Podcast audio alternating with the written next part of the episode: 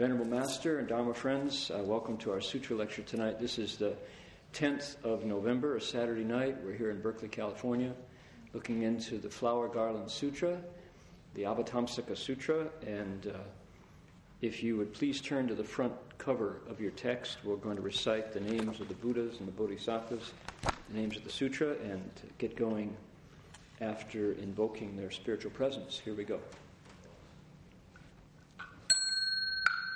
Namo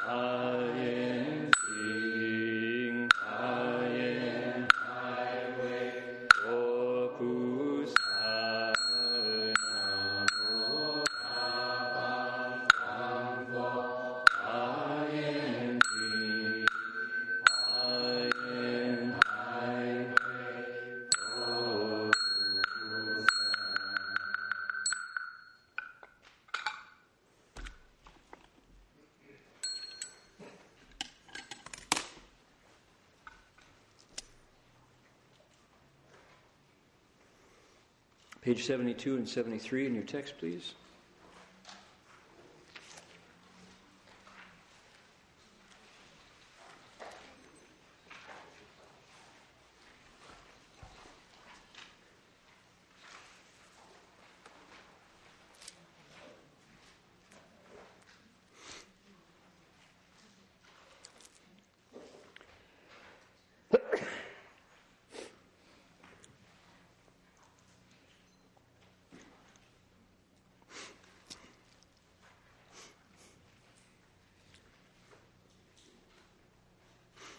Okay, we're on the last two stanzas. There are only four on the page, and we're on number three.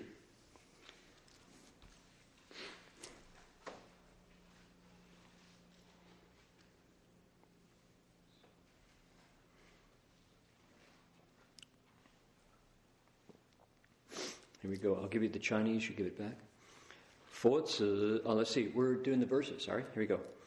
佛子如此清净净，佛子如此清净净，百千三昧皆具足，百千三昧皆具足，千百千佛相延伸，千百千佛相延伸。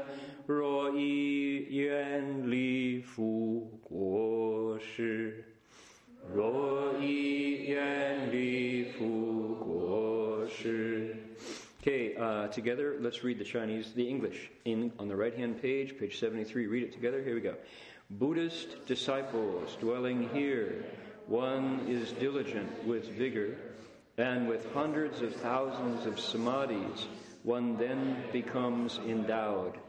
He sees hundreds of thousands of Buddha's bodies adorned with marks. If he uses power of vows, it surpasses even that. Okay. Um, I worked on the English a bit to put it in English. the first translation is kind of a Yoda speak. You kind of flip the uh, flip the verb to the end so it sounds pseudo poetic. So here we go. Something like this. When Buddhist disciples stay here, they're diligent and vigorous. They then become endowed with hundreds of thousands of samadhis. They see hundreds of thousands of Buddha's bodies adorned with fine hallmarks, refined with hallmarks. Their vision surpasses that when they use the power of vows. We've come to the last two stanzas of the third ground. And the third ground is the third of ten. It's more than halfway through the Flower Garland Sutra. And we're talking about the Bodhisattva. This is an awakened being, somebody who is the, definitely the hero of this northern school of Buddhism. Bodhisattva is the fascinating part about this text is you can trace back the humanity of this individual very directly. On one hand, you could say he or she is a what they call a celestial bodhisattva, someone who lives kind of in the in the religious imagination of of this school. On the other hand, that would if you left it there, if the bodhisattva was somebody from long ago and far away, kind of a Tinkerbell or in the Peter Pan of sutras, kind of a, uh, someone whose stories are reserved for fire bonfires on summer camps, then uh, you've missed the point. In fact, this bodhisattva is used, uh, the bodhisattva comes alive when you see him or her in the mirror in the morning, when you're shaving or brushing your teeth or checking your makeup. This, the purpose of the Bodhisattva is to allow us to see ourselves in the generic outline of this figure. Um, the Bodhisattva is given to us uh, kind of like, you know, if you design a web page and you have that the human face outlined with a question mark in it, kind of a placeholder. He's the Bodhisattva is given to us as a generic figure so that you put your face in there. And it's, is it one size fits all? No, it's one principle can inspire all. The bar is very high. This is humanity almost too good to be true, but not. It's so good it can be true. When we look deep in our hearts. So it's the placeholder. It's perfected humanity, you know, uh, with your with a, a, a, space left for your features to sketch in. Um, that's the idea, and you could see it that way. On the other hand, you could also say it. It's the Buddha's biography. This is very much the story of the Buddha as he went through many, many lifetimes, um, becoming better each time, challenging herself to grow, to improve in goodness. Not to get smarter necessarily, but to get better, to become a finer person, to become more virtuous, to lose bad habits, to um, painfully change from uh, ordinary living being to extraordinary individual. So that's that's kind of how this text is. It's a template of what we can become. Is it a historical account? Is this the Buddha's story? Mm, in as much as there are many Buddhas from the Mahayana. Now, the Theravada tradition, the Pali based tradition, wouldn't, wouldn't affirm this, but you can find the roots of this in the Pali tradition as well. It's still talking about uh, people putting Dharma onto their bodies, mouths, and minds and transforming, becoming, uh, fitting the mold of, of Dharma, where they're excessive, reducing, where they don't measure up, adding to it, to find this perfect middle this uh, Madhyamagama, the, the Zhong Dao, the middle way. So, this is the very end of that. It's the third one. There's one before it, there's one to come. And let's see what the conclusion is. Like I've said uh, from week to week, this is a template. The, um, the, it's, it's also a refrain. You know how in a song you get to the chorus and everybody sings along at the end? Um, this is the chorus that repeats from ground to ground. And in this case, it's about the samadhis that the bodhisattva accomplishes when he or she gets to this point. What does it say? 佛子住持清净净，百千三昧皆具足. The, the disciple of the Buddha who stays here is really vigorous. Qin is, you see the strength radical. This is character number five. Is strong. Bodhisattva puts out here, exerts, mm, tries again, tries harder.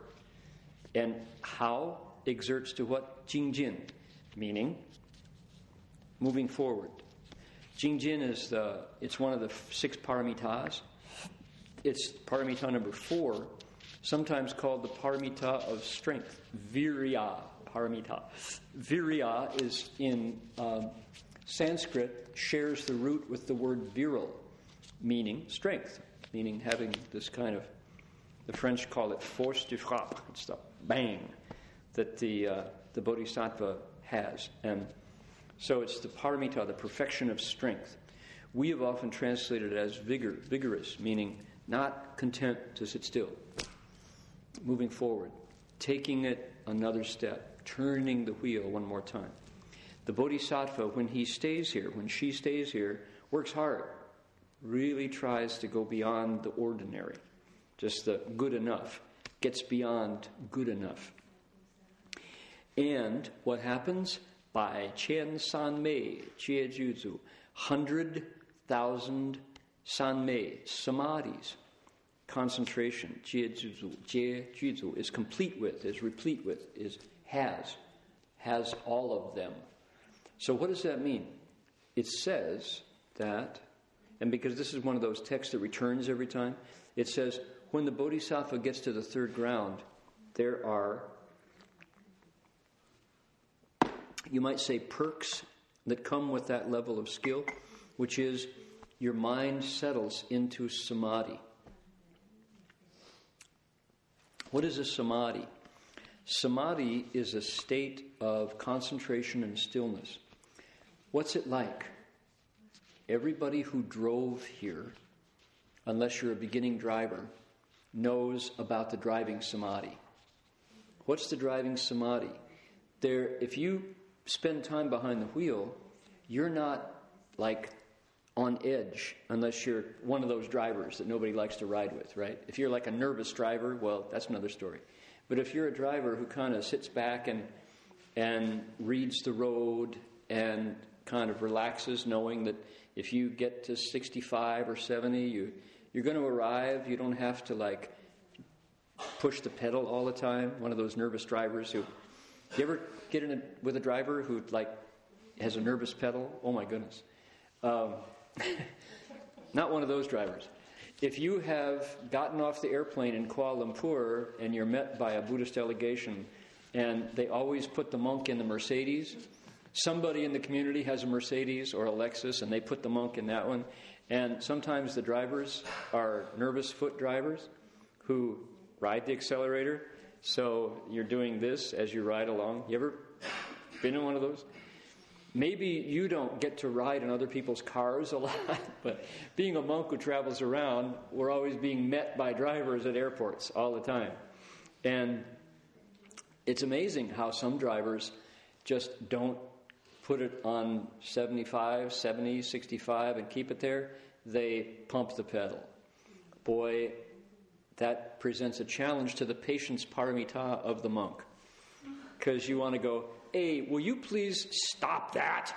You know, it's like you're instead of instead of riding, you're it's a rocking chair experience because the person is pumping the pedal. The ex- and there, it, you feel it in your butt, in the, in the seat, you know, it's going back and forth. So, anyway, if you're not one of those drivers, you know what I'm talking about when I say the driving samadhi. Um, uh, Doug Powers. Anybody has the opportunity to ride with Doug Powers? Doug drives hundreds of miles a week. Doug gets into a samadhi. And when you're in his car, it's like, you don't even know you're riding. You're just kind of floating down the highway. He's big guy in the car. It's a kind of a California thing, maybe. I don't know. Little old lady from Pasadena, and you go down the road like that. So, Doug is one of those drivers. A driving samadhi. If you know what the driving samadhi is, you know what the bodhisattva has when he gets to the third ground, which is it comes with the attainment of the third ground, is the body and the mind settle into this state of purity and stillness where nothing disturbs. You are, you could say, a different RPM, revolutions per microsecond, millisecond. The, the state of these samadhis is, I don't know, first of all, what they are because it's not my state, but they're genuine uh, transformations of body and mind that uh, one accomplishes that are part of the third ground. Isn't that interesting? What else do you get? Um, what are perks?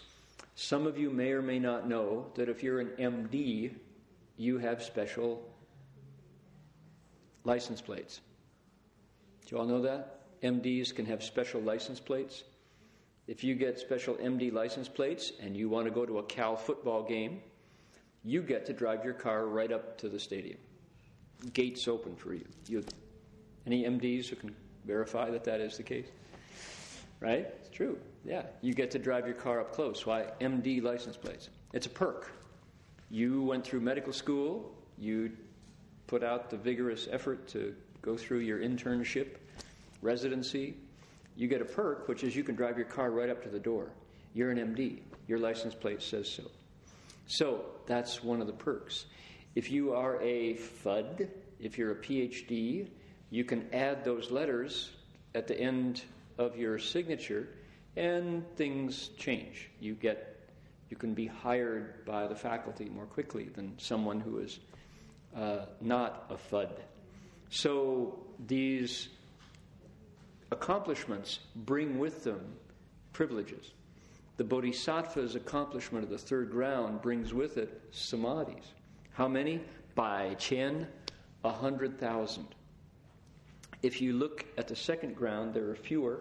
If you look at the fourth ground, there are more. These grow as the bodhisattva goes through the grounds, they come with it. So you're in a state of zheng ding zheng shou, they say in Chinese, which is concentration and shou means to receive, but it means a state of stillness and capacity. You can hold more. You've got bigger, uh, more space in your mind. So when you get to the 10th ground, and we will, promise, promise we'll get there. Uh, in our lifetime, we'll get to the 10th ground if we keep coming on Saturday night. When you get to the 10th ground, the Bodhisattva at the 10th ground has amazing samadhis. The, um, it's called, each of these grounds has a name, by the way, and this one is called the ground of blazing light. The tenth ground is called the ground of Dharma rain, Dharma rainfall, Fa Yu Di. And the image is the ocean, which can hold as much rainwater as the heavens can send it, right? Without overflowing. Um, there's no capacity of dharma that this bodhisattva's mind says, enough, I can't hold it too much. So that's its analogy that way. So the dharma rain, rainfall of the dharma keeps falling, and this bodhisattva's mind can hold it all. That's the samadhi of the tenth ground, Shi Di. So, Buddhist disciples, when Buddhist disciples stay here, they are diligent and vigorous. They're endowed with hundreds of thousands of samadhis. Juzu means comes with it. They've got them. Fullness. Nothing's deficient. Nothing's lacking. Furthermore, here's one more of those boilerplate patterned um, qualities that happen with the third ground, which is what? Jian Bai Qian Fo Shang Yan Shen. They can see hundreds of thousands of Buddha's bodies refined with hallmarks. Now, that requires some explanation. Um, in this tradition, the Buddha's body gets a lot of attention. We talk about the Buddha's body a lot. And first of all, there's not just one, there are three bodies that happen, that occur when you become a Buddha. As soon as you realize Buddhahood, three bodies arise. You get three bodies that are all different, they function differently. One of those bodies is the one that you can see behind me. In fact, there's five Buddha's bodies on display. One is in stained glass, one is tall and standing there, that, and then there are three that are seated. Um, the qualities of the Buddha's body that you see are called hallmarks, and there are 32, 32 fine hallmarks, 32 hallmarks, and then there's said to be 80 special characteristics. 三十二项八十种随性好, they're called. And these are special, unique, I'm going to sneeze again here.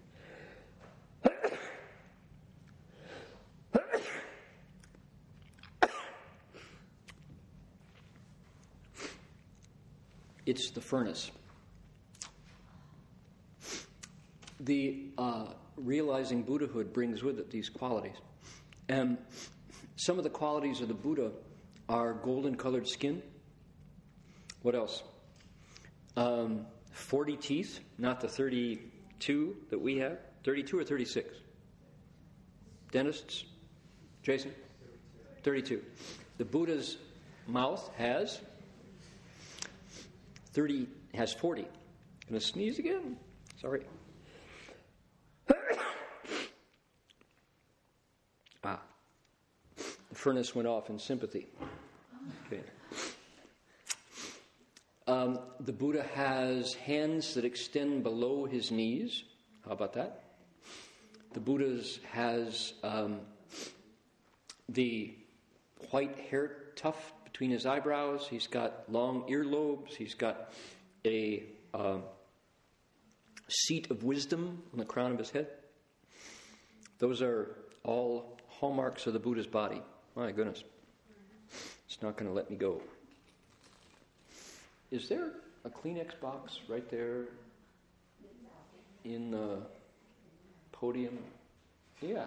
Uh, yeah, could you mind handing one of those? Thanks. Those are all uh, hallmarks of the Buddha's body. Let. Thank you. Excuse me one sec.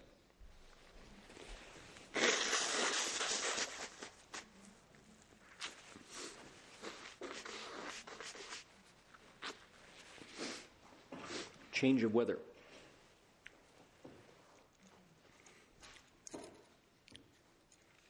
Those hallmarks come as a result of the Buddha's cultivation and that's one of the three bodies.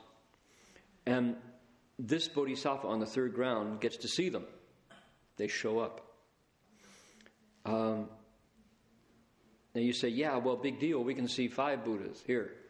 Yeah, those are Buddha images. But in this case, the bodhisattva really sees Buddhas. And it's not just the historical Buddha Shakyamuni who lived 2,550 years ago. I mean, that Shakyamuni Buddha may be visible to this bodhisattva, but it means that the Buddhas that exist right now in time and space are visible to this bodhisattva. How many of them? Hundreds of thousands of them show up, which is a little bit inconceivable, right? That's magic. um, maybe not so so magic. For example, um, our visual spectrum of light is really limited. If you have a microscope, you can see things right this minute that you can't see without the microscope.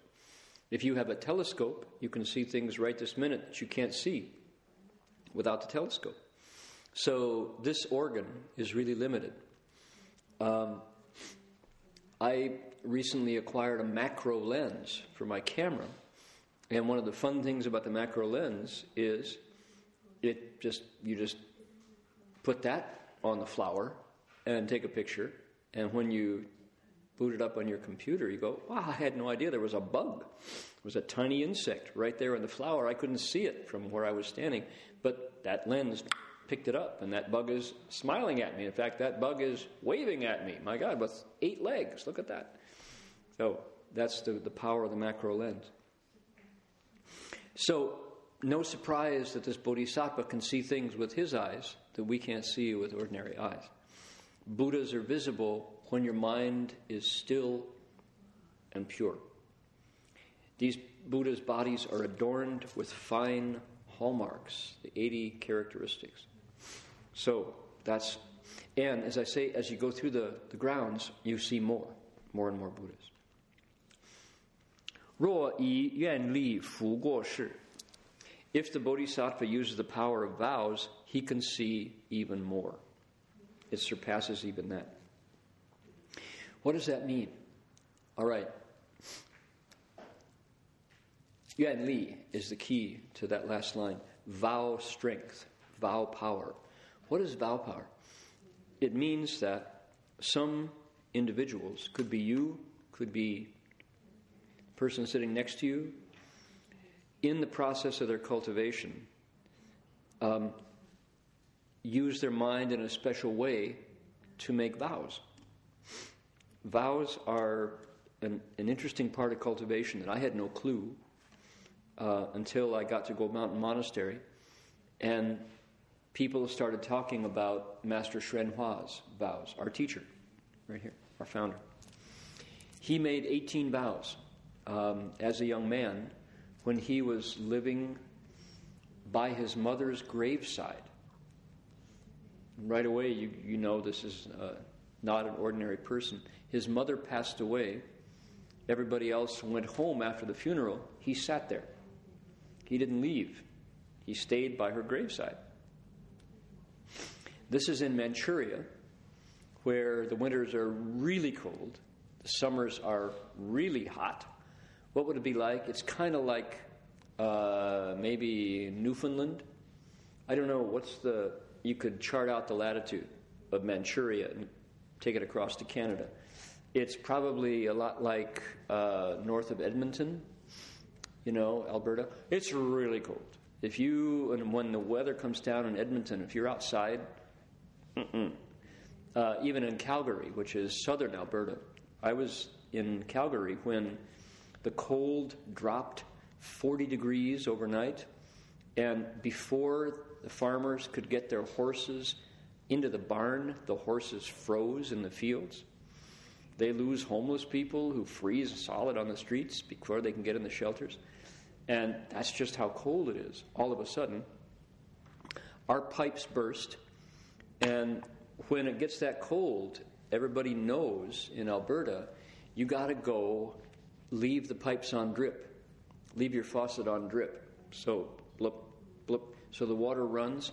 If it's still in your pipes, in the walls, it'll freeze and go pop and guess what? Plumbers do pretty well in Calgary. Because they go around fixing the pipes a lot. Like, oh, uh huh. Oh, I hear, okay, sure, you know. Uh, that'll be another $6,000 to repair all your pipes. So you learn after that one episode to leave your water pipes running in the sink, drip, drip, when it gets that cold. And then, then two days later, in comes the Chinook. C H I N O O K. Chinook means a sudden warming. And overnight, it's 40 degrees warmer. Boom, like that. And it's back to like, you know, 12 degrees instead of 30 below, the way it was two days ago. So, uh, cold. And Shifu stayed by his mother's graveside in Manchuria where it gets that cold. Why? Vows. Vow power. Yuan Li. Vows. That's what he did. What was the vow? Well, think about it. Okay, think about your mom.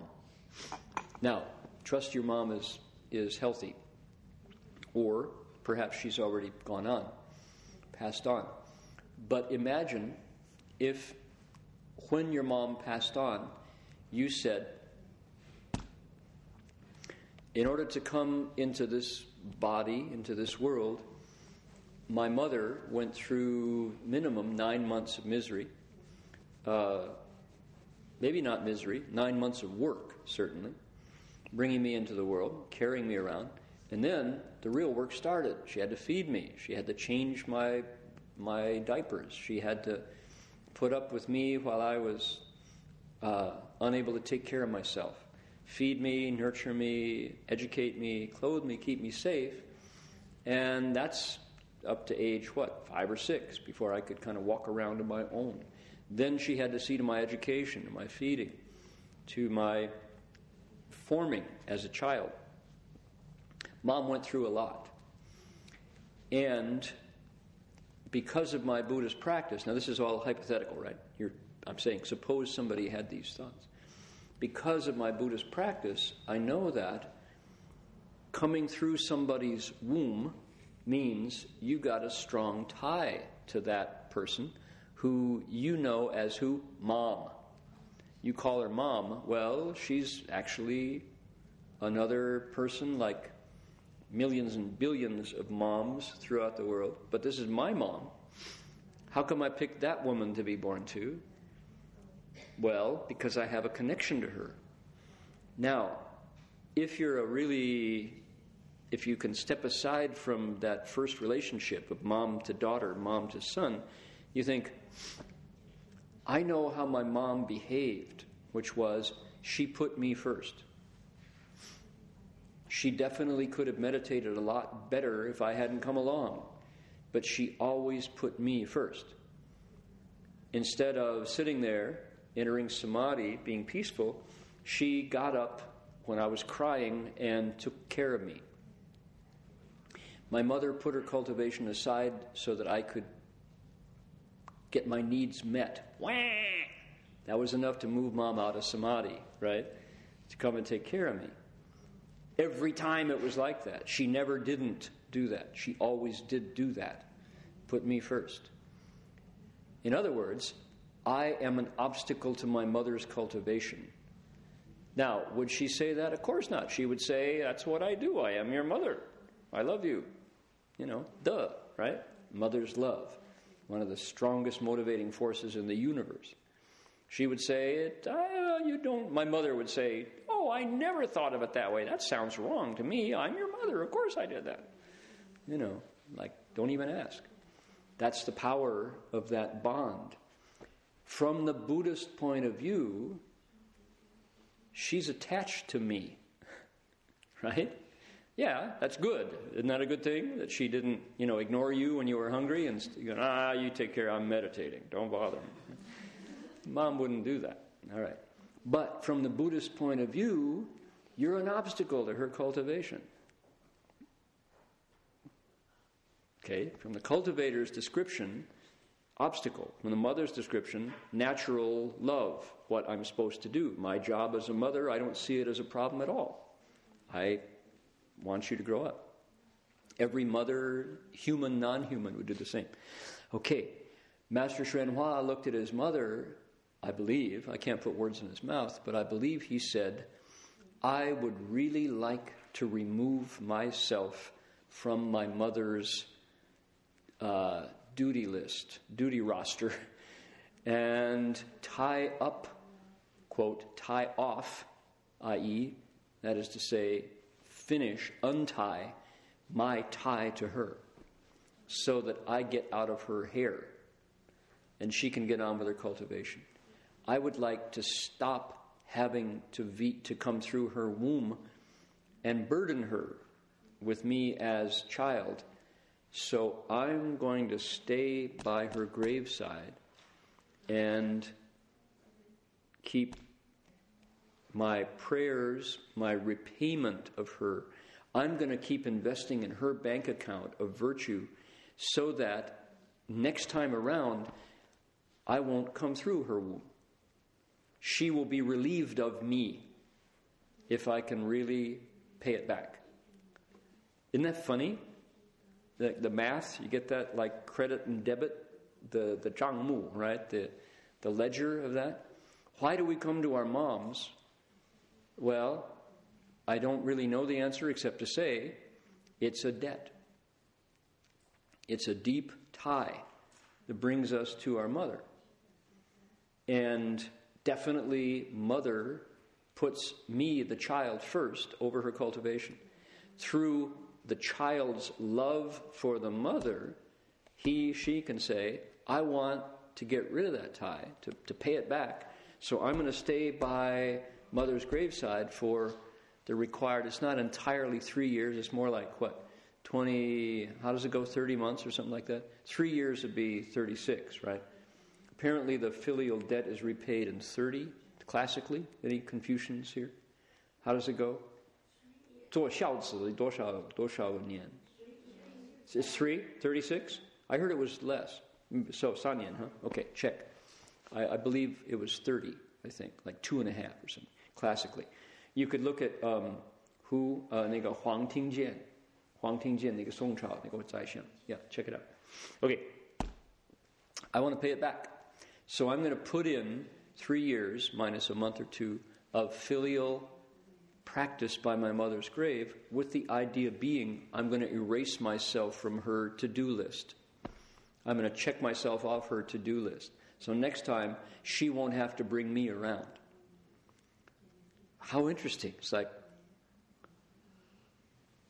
first of all, to think that you could address that relationship is already interesting. Mostly we just think, yeah, it's my mom. I didn't ask to come. You know, what do I owe you? you know, I just came. I didn't ask to come. You owe it to me. That's kind of our American attitude, you know. So the Chinese say, no, actually, there's something you can do. First of all, it's not a given that that's my mom. Second of all, I can do something about it. It's a kind of a transaction. And if I can repay the goodness through my prayers, through my transference as I sit beside her grave for three years, then maybe I can, like, take myself off her list. Give my mother a life free of me, the child, who is such a burden to her, so that she forgets to cultivate and takes care of me instead. How about that? What an amazing idea, right? That this is a transaction and that we see each other again and again and again until that debt is repaid. That was a whole new idea to me when I, I first encountered what was called xiaozi, filial children. Our teacher was one. His teachers were also filial children. Master Xu Yun, Empty Cloud, our teacher's teacher, the one with the long white beard, lived to be 120. His mother died in childbirth. So he very easily identified that his coming was her end. Had he not been born, she might have lived on. Well, that's a burden for a kid to realize once you get mature.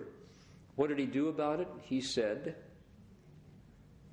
I'd like to repay her kindness.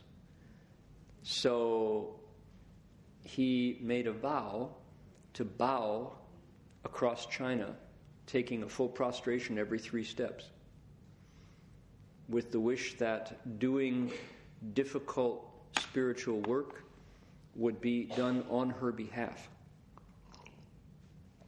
If there was any goodness arising from having made that sacrifice, that work, he wanted to give it to her. So he did his pilgrimage on her behalf. Interesting. Um, the monk who Master Hua took refuge with, um, Chang Zhi, Lao Fa Shi, He was a filial son. He stayed by his mother's grave for three years. Chang Changren, the monk who Master Hsuanhua left home with, stayed by his mother's grave for three years and then stayed by his father's grave. He was a filial child for six years. So we have this whole line of people who are addressing that primary relationship, which I think is fascinating because who knew? All right. My father is buried in a cemetery overlooking the confluence of two rivers in Sherbrooke, Quebec. If I had sat by my father's grave in Sherbrooke, Quebec, I would have done time in a Quebec jail. I would have been arrested. Eh bien, qu'est-ce que c'est comme ça? Et puis, alors, on va maintenant? Non? Allez. So it's like, can't do that in Canada, in America. You go to Forest Lawn Cemetery and sit by a gravesite, and that's a quick trip to jail. You'll be arrested for trespassing, right? We don't get filial children in this country yet. Who knows? Maybe, you know, what an idea. Go pick out a cemetery and sit beside. I'm being filial to my. No, you're not. you're disturbing the peace. You know, leave now or face arrest. Go to court, tried for being a filial child. You imagine? So interesting. But in China, that was recognized and considered to be what? Awesome. Because why? You suffer, man. Master Hsuanhua put together a sorghum hut. Sorghum is like corn stalks, an A frame. He lashed together A frame and he sat there in the snow. And then in Manchuria in the summer, it gets over 100 degrees. It's the weather there is raw. And when you look at his biography, as he talks about what went on as he sat by his mother's grave, he had wolves, of which there are plenty, come and test him out he had insects come, test him out. Rats came, tested him out. And uh, he sat there through all that time. And when people brought food, he ate.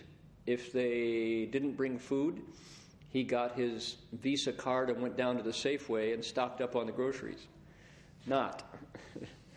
no Visa, no Safeway, no groceries. He ate what people brought him. And there was one episode when it snowed so heavily, it was an ice storm, and the roads to get there were icy. 28 days, no food. He fasted for 28 days. And finally, uh, this is in the early part of the, the, the his, his uh, observance. Uh, somebody finally said, Hey, you know, I think uh, the roads have been, the ice has been so bad. I think filial son Bai is still up there Somebody went up to check and brought him food, and he said, I've had a 28 day dream. He said, Thank you for the food. 28 days, no food. So, tough. You know, that's what you call what? Vow power. Yuan Li. The strength of his vows carried him through such, what some people would say, stupid devotion, right? What are you doing? I'm sitting here by my mother's grave so I don't have to be her son anymore. what? You're what? You know, right. Why? Because I love my mother so much, I don't want to be her son anymore. Makes no sense unless you understand the thinking, the insight, the deep, profound insight into where relationships come from. In other words, the relationships that we take for granted all pretty much entail first, certainly prior connections, but more importantly, debts. And debts can be debts of kindness. It doesn't have to be like a debt that you have to pay off with gritted teeth unwillingly. No. There are debts of kindness. And voluntarily, Master Hsuanhua made a vow to stay by his mother's grave to repay the kindness of her giving to him. It's like, whoa. What an interesting idea. And then beyond that, guess what? He did it. He put it. He put the time in. And his teacher did it too. And his teacher, teacher, teacher. Three different. It's like very interesting. All right. Why don't we have a system like that in this country? In this culture? One reason is our culture is pretty young. I've been told that a century ago, mm, no, more than that, I guess they say two, 200 years ago, there were grizzly bears in Strawberry Creek. Where's Strawberry Creek? 15 minutes walk from here. In other words, human beings have been here only a short time. You are sitting in Berkeley, California's sixth oldest wooden structure, according to the count that somebody did the Bancroft Library. People build their churches first when they settle a new place. This has been a religious structure since 1898. So that's 100 plus years. It's been a church. So if you go back another 100, you can say there certainly were not white people here or Asian people. There may have been native Californians, for sure there were. Pomos, the Miwoks, the Ohlone, all lived here. Uh, Emeryville, Shell Mound Road. What is Shell Mound Road? Shell Mound Road is where the Native Americans piled the shells from the mollusks, from the shellfish that were so abundant in where? San Francisco Bay. Man, if you want to gather good food, go to somebody's tranquil bay. You say, well, I can't do that now. The uh, mercury and arsenic pollute the shellfish. Yes, that's because of the white people who came later. So, not too long ago, there weren't any people here. My point is what? We haven't done relationships for very long. Switch to China. How long have the Chinese been living where Master Hsuan Hua grew up? Mm, minimum 10,000 years. We know that Mandarin, this language, especially Manchurian versions of it, has been in the current form for minimum 5,000 years, maybe six. So, older civilization. When you have an older civilization, what do you do? You figure out relationships. You learn how to do mom to son, son back to mom. What do we do? We do machines and things in our culture. We don't do people very well. We haven't even figured out how to pay for health care. right? We don't. You're sick, you're on your own. That's the way we do relationships. You're old, we might cut off your pension, depending on which party gets the, the vote. Funny, huh? We haven't figured that out. That people get old, that it's going to happen to me. So we, we don't do that. We do other things with our wealth. We do things with our wealth, not people. We haven't figured out relationships. So filial children, Hmm, not there yet. Not able to figure that one through, think it through. It seems so obvious. Talk about a self made man, self made woman. No such thing, friends. there is no self made man.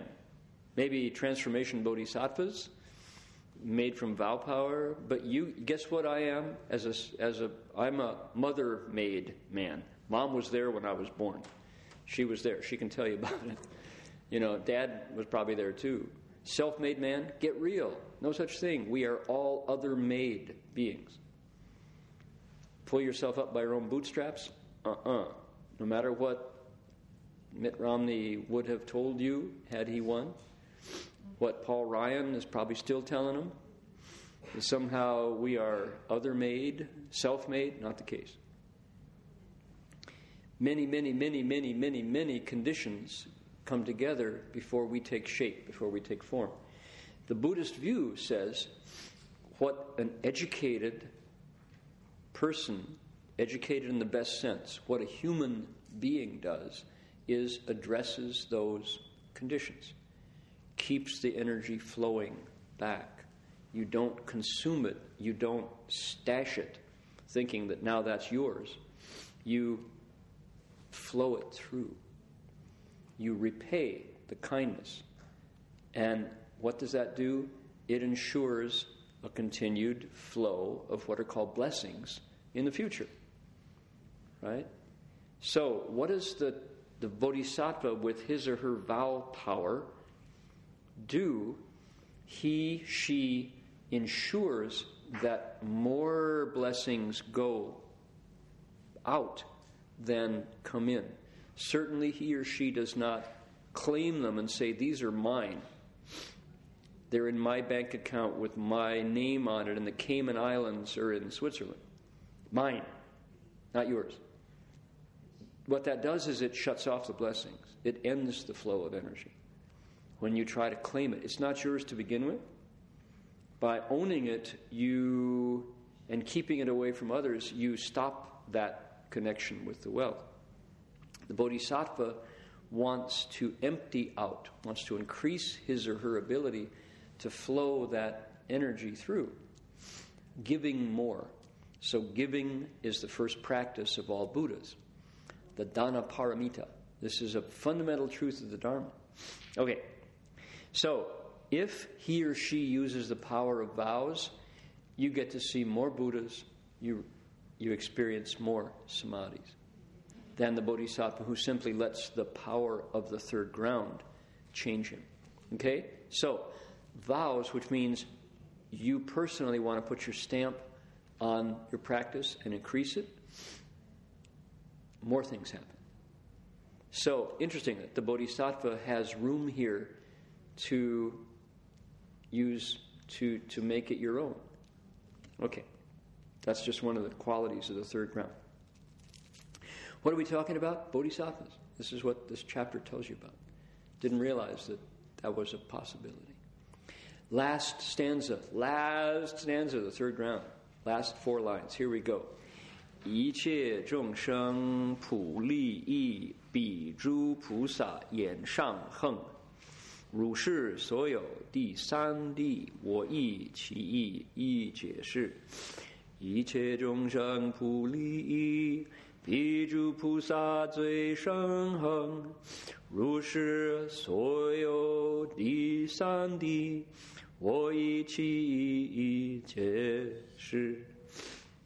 Helping all beings everywhere, that Bodhisattva's excellent practices, all of which, like the entire teachings of the third ground, based on these doctrines, I've now explained in full.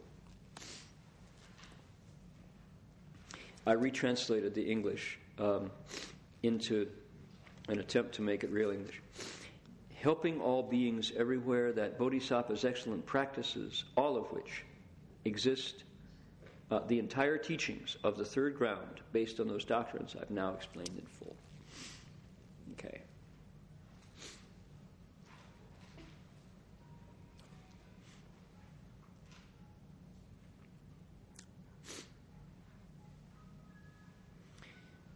People who will tell you that. Um, the Buddha Dharma is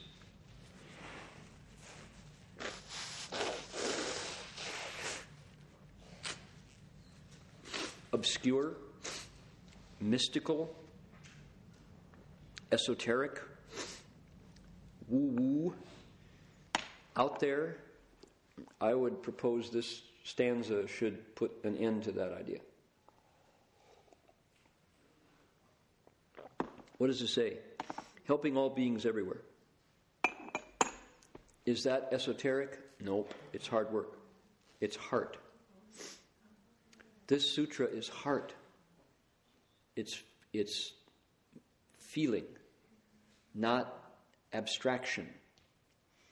Helping all beings everywhere with the Bodhisattva's excellent practices, such as what? Sitting by your mother's graveside, my Lord. The entire teachings of the third ground, based upon these principles, I've now told you all about. Whose voice is this? This is Jingangzang Pusa, the Bodhisattva whose name is Vajra Storehouse. He's telling the story. What is this? This is sacred literature, meaning sacred. Uh, it is. This is hard to get to, hard to meet. You have to prepare your mind to hear this because otherwise it's just too good. How could people be this good, this altruistic? In fact, they are. This is rare stuff to find a, hum- a story about humanity that is this pure. Now, I want to point out something else. In these sutras, there's no bloodshed. You notice that? This is a human story. I mean, this is a narrative of real people doing real things. There's no bloodshed. There's no cruelty. There's no dishonesty. There's no revenge. All of that is not part of this text. And yet, it's a real human story with people doing real things. It's not like airy fairy fairy tale. Even fairy tales have cruelty. The cruel stepmother, the wicked witch, the evil king, you know, the uh, deceitful moneylender or uh, warlord, right? That's all not here, and yet it's not boring. It's not humdrum. Hollywood would tell you that if it doesn't bleed, nobody wants to read it. The news media would say if it's not sensational, it's buried in section C in the back. Okay, well, these spiritual classics survived 2,500 years, and you might say from lifetime after lifetime, world after world, without any bloodshed, without any sensation, because it's the, it's the principles of the nature.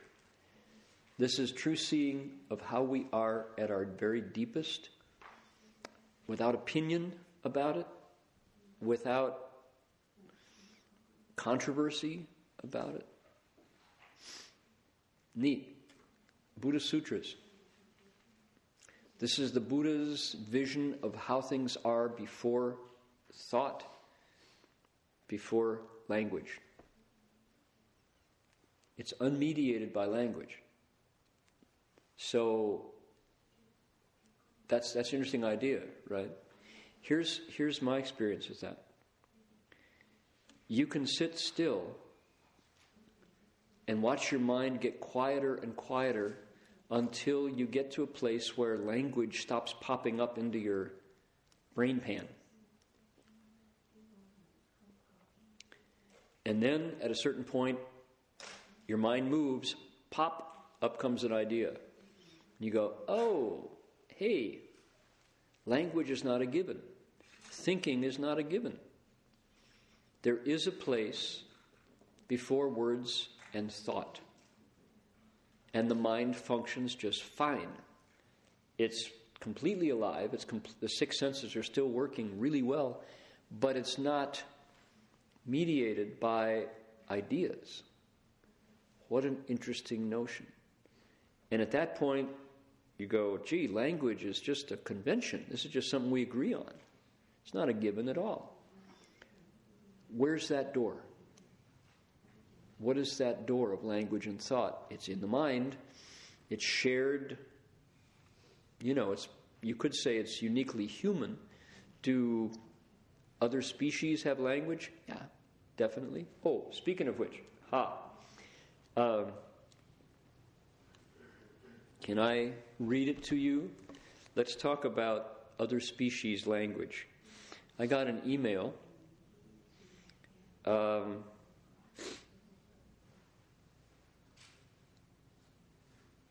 am I going to read you that email? Yes, only if I can find it.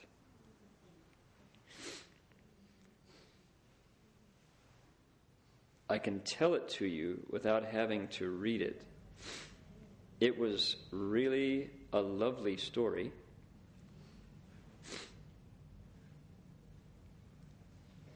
Let's see if I can find it. It um, It's worth it. I have to tell it to you. There was a female humpback whale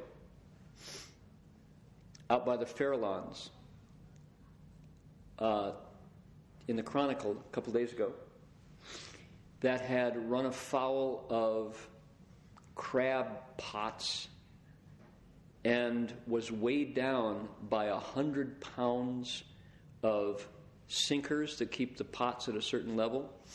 This whale had tangled up in some crab fishermen's pots. And in the process of thrashing around, had gotten tangled up in about a hundred, said a hundred yards, that's a lot, of lines and sinkers, including one going through its mouth. The whale was about to drown because whales have to come up and breach. And it was vertical in the water because the pots were pulling it down. Now, a humpback whale is huge, right?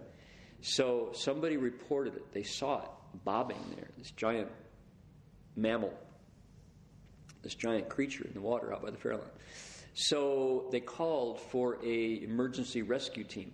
The rescue team came out, took a look at the situation, and said, "We got to cut it loose." Divers, are you willing to go down in the water next to this huge, giant creature, which, with a single lash of its tail, could knock you into your next rebirth? Well, the divers said, Yep, we'll go. So they went down, and the whale stood in the water completely still while the divers painstakingly cut it free. The man who cut the line off the mouth of the whale says the whale's huge eyes were watching him very closely, this far away, with every cut. And the whale stood very still and watched the man, made eye contact with every snip. As the whale was cut free, it did laps around all the divers. They said, like a victory dance, and it came up and nudged each diver one by one, and sending these humans into a feeling of joy that they'd never felt before.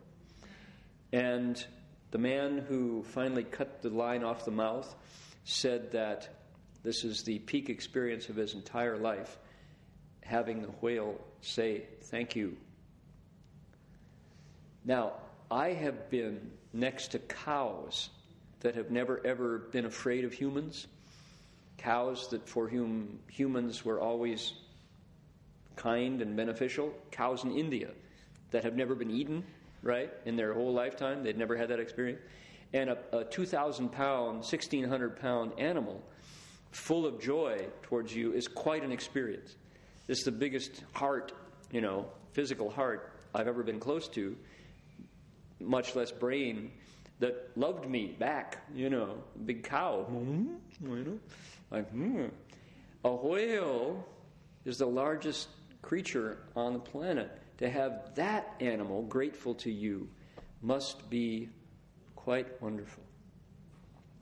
So, having this whale say thank you personally to you for having cut it free, can you imagine? So, this is a chronicle story, and it was reported the other day. So, there was definitely something being communicated, not with language. We don't you know, you have to listen carefully to hear the whale's songs. You can.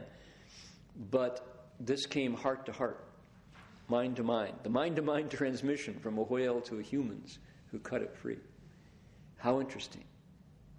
Clearly, the intelligence of the whale is tuned in to the fact that these humans were setting it free. And it was grateful. So, yeah,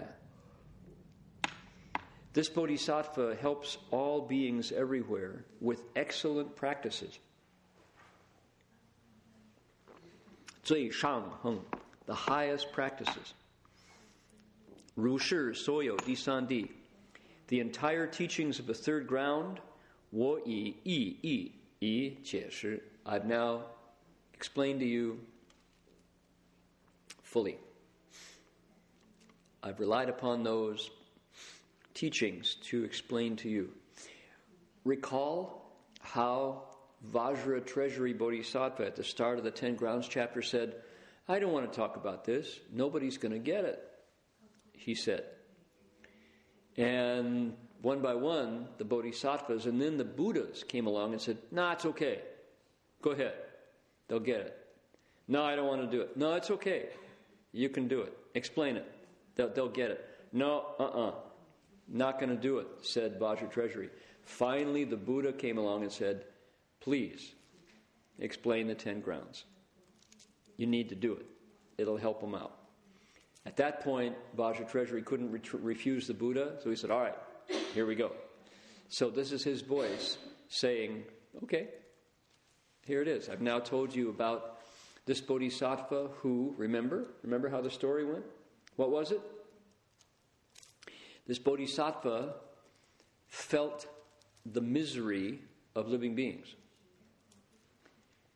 He saw through the surface of stuff. Remember, we spent weeks talking about how the bodhisattva can look at something like this and say, wow, really beautiful. This is an arrangement of hydrocarbons. It's the plant world. It's matter which is very volatile. It doesn't stay like this for long. Pretty now, wait two days. Not so pretty. Furthermore, when he looks at this, he goes, Most of us go right for the blossom. What about this guy? You don't get the blossom without this. What about that guy? You don't get the blossom without that. The stem. If it's roses, you go, What about the thorn? The Bodhisattva looks at this beautiful. What is this, by the way? Anybody know what these are called? What are they? Water lilies? Mm, those are lilies? Are they? No. Then I don't think they're lilies. What are they? They're something. Pretty. They're called flowers, dummy. Yeah, flowers. These flowers come from roots, right? Furthermore, they come from the ground around the roots. Furthermore, they come from the sun shining down. And these, we look at that beautiful pink tipped white leopard print petal and go, How pretty, what a pretty flower. Not seeing all the universe of elements coming together temporarily to make flower. They're moving on. That is going fast. And the Bodhisattva would say, So are we. We see ourselves in the mirror, you know. Hmm. We are flowers. We're fading fast a couple of decades, we change really quick. Um, I looked at my transit of my horoscope the other day, and my natal Uranus is exactly square the transiting Uranus. What does it say that happens at that point? It says, You get old. That's the sign of age. From that point on, it's all downhill, like fast. Okay, you know, getting old. So, the Bodhisattva looks at that and says, What? He says, Pain. Birth, old age, sickness, death. Living beings, we live on the surface of stuff. We don't look into the principles behind it, and we cling to the stuff we love, and we run from the stuff we hate, and guess what? It hurts when it changes, because it's changing really fast. And he wakes up to that, she wakes up to that, but he says, But the people I live with and care about don't wake up to that, and as a result, they hurt when it changes. I want to wake them up, he said. And then he said, How do I wake them up? And he went, Aha, the Buddha Dharma is how I wake them up. Where am I going to learn it? I got to find teachers, he said. And so he sets out on a search for teachers. And each one of these grounds has a little vignette in it, a little playlet. And the vignette, the little story inside the story, in this case, is what the bodhisattva will trade in exchange for the Dharma from a teacher. That was the vignette. And he says, somebody says, Oh, I, you really want it? Yeah, I'll give anything in order to hear the Dharma. So, anything? Is that, remember the old joke? Anything? Yeah, anything. Okay, so the voice says, Will you throw your body into a pit of fire starting from the Brahma heavens in order to hear the verse, a single verse of Dharma? The Bodhisattva says, You bet. Show me the pit of fire, give me a ladder, I'm climbing up there and jumping in. In exchange for a verse of Dharma that will help living beings wake up. At that point, they say, You pass your test. Good for you. And he enters samadhi for the first time. This is the third of ten. What does it correspond to? Patience. There is a way to match up the ten grounds with the ten paramitas. This is number three, which is always ren ru, bolo mi. The first is what? Giving. Second is precepts. Third is patience. The fourth is vigor. Okay, this was where we learned about psychic powers. The bodhisattva gets those at this stage. His or her mind is developing, his body is developing, his nature is developing. So, this is the third one. And that's where we are. Coming up next is the fourth ground, the fourth stage, and we're going to dig into that starting next week. And anybody have questions or comments about what we've learned? We've been working on this for some while. We should start dating these when we started. We kind of just go free form, and it's been a long time on this third ground. Second ground before that, fourth ground to come. We're going to have to, I don't know whether we're going to add to this booklet or start a new booklet to uh, put it in people's hands, but that's the work of this coming week. So that by next week you'll have a whole new section to look at. Any questions or comments? Yes, sir. Michael. What did the master do when uh, he was at his mom's grave? Because I imagine most of us would be kind of depressed and grieving, and crying. I was wondering what he did and Master Xu. Yeah. So Michael's question was, what did Shifu do by his mother's grave? He imagines that most of us would be crying and weeping. And what did he do? What did Master Shuyan do? Um, short answer is I don't know, because um, there aren't detailed records. But I do know he meditated a lot. He sat still a lot, and you know, because that's hours and hours and hours and days and days and weeks and weeks and months and months. The seasons come and go. That's three Christmases, right? Three birthdays three summer, fall, winter, springs, sitting in the same place. Um, I don't know if he grew food. I didn't hear that he ever grew a garden. Um, I think he watched his mind a lot. Uh, and he, he said that that's where his uh, meditative skill developed. There are stories about that time in his life and one of the things that happened was, they say, that this is near the end of his stay there. The villagers, the local villagers, and I've been there. I've actually been to Lalingzhan out in Manchuria. And it's I always had in my mind it was mountainous. It's not, it's flat. It's far it's corn land. Grow really good corn there. Dongbei. And one night the villagers saw fire lighting up the sky, and they all went running up the, you know, up the road to where he was sitting with buckets to put the fire out. And when they got there, they found Shifu sitting still in meditation, no fire. And they all went, Where's the fire? Where's the fire? He said, Fire? They said, Yeah, we just saw the sky light up. Oh, no fire, just me meditating. So, what was that? You know, don't know. Don't know. Another thing he did was he took a, a leave for a short time in order to get his head shaved and become a monk. He, he, got, he took the novice precepts. I guess he took a day off or a short time. But that's how he became, when he, you know, chujia, left home and became a monk at the end of his stay. So that's one thing. You know. What do you suppose you would do? Probably.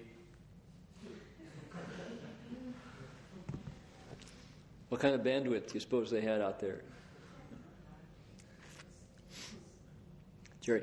Uh, we started the circle last year, October 8th. October 8th, you made a note. Great. Wow. So a year and a year and a month per ground. Uh oh. Ten years from now, seven more years. Yeah. Got to hurry up. Move faster. Yes, Yanni. Someone online asked about the six patriarch appearing to Shifu in a Hmm. Hmm. Okay, online, one of our Dharma friends online reminded us about another story that happened while Master Hsuan Hua was sitting by his mother's grave, which is one day the sixth patriarch walked into his meditation hut and delivered a message. And that's interesting until you remember that the sixth patriarch lived during the Tang dynasty in the, what, 8th century. So, what was he doing, you know, showing up? Well, you think, well, hallucination, hallucination. He was dreaming. Mm, maybe, you don't know. But chances are, it really, it was really the sixth patriarch? How do you do that? So the sixth patriarch came into Master Hsuan Hua's hut and said, In the future, you will go to a country far away. I don't know if he said America. But you'll go to the West and teach many, many, many, many, many uh, sentient beings professors, laborers, men, women, students, elders. That's your future to go to the West and speak Dharma. So that's, that's one. He also made his vows at that time, the 18 vows that are the hallmark of Master Hsuan He made them then.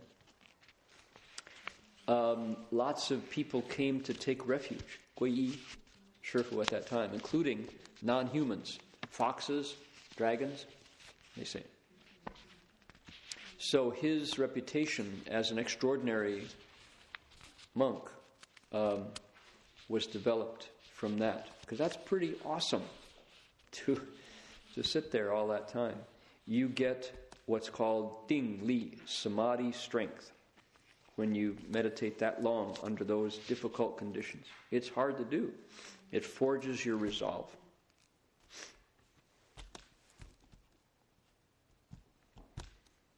Vow power.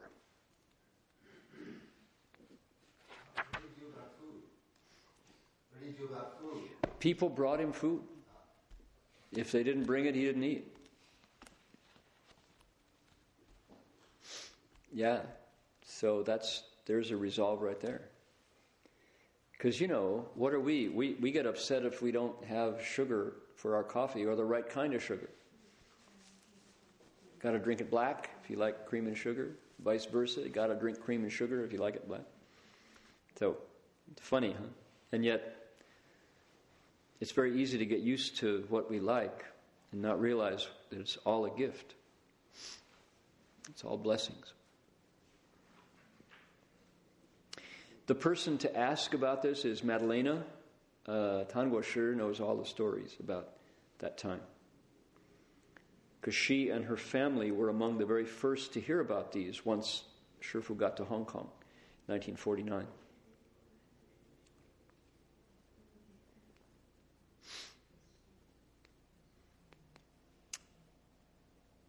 Okay. Will we have filial children in the future? Who knows? Maybe. our culture uh, has taken material wealth about as far as we can go. Our families are atomized.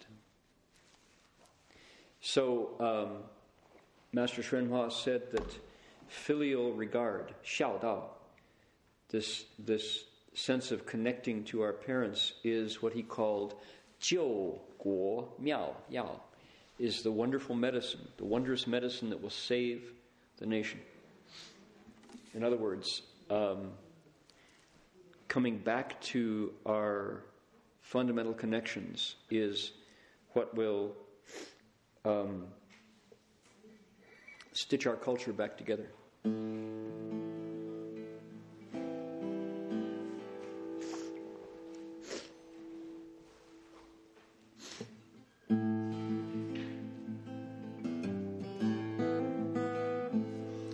I do know that when I see um, President Obama with his daughters and uh, Mrs. Robinson, Michelle Obama's mom, together, it looks good. When you see the grandma looking over Sasha and Malia, right, our president, the first daughters, you see the first mother in law, right?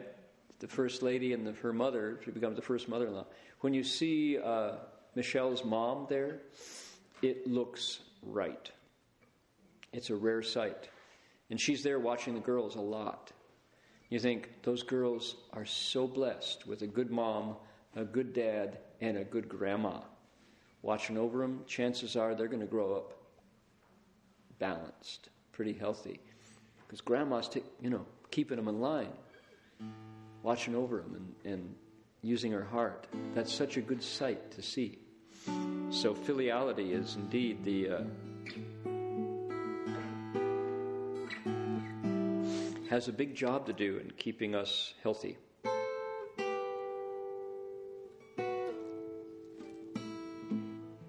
A much overlooked and natural blessing that we don't tend to value in our rush towards better things. So, okay, I think that's pretty evident. Let's, you have a songbook there, and on the back of that songbook, you have the dedication of merit, and you also have that song, that uh, chanting sheet in front of you, which has the dedication of merit. This is a, a interactive blessing that we send out to the planet using that place where minds touch each other. Please make a wish, and let's do that together.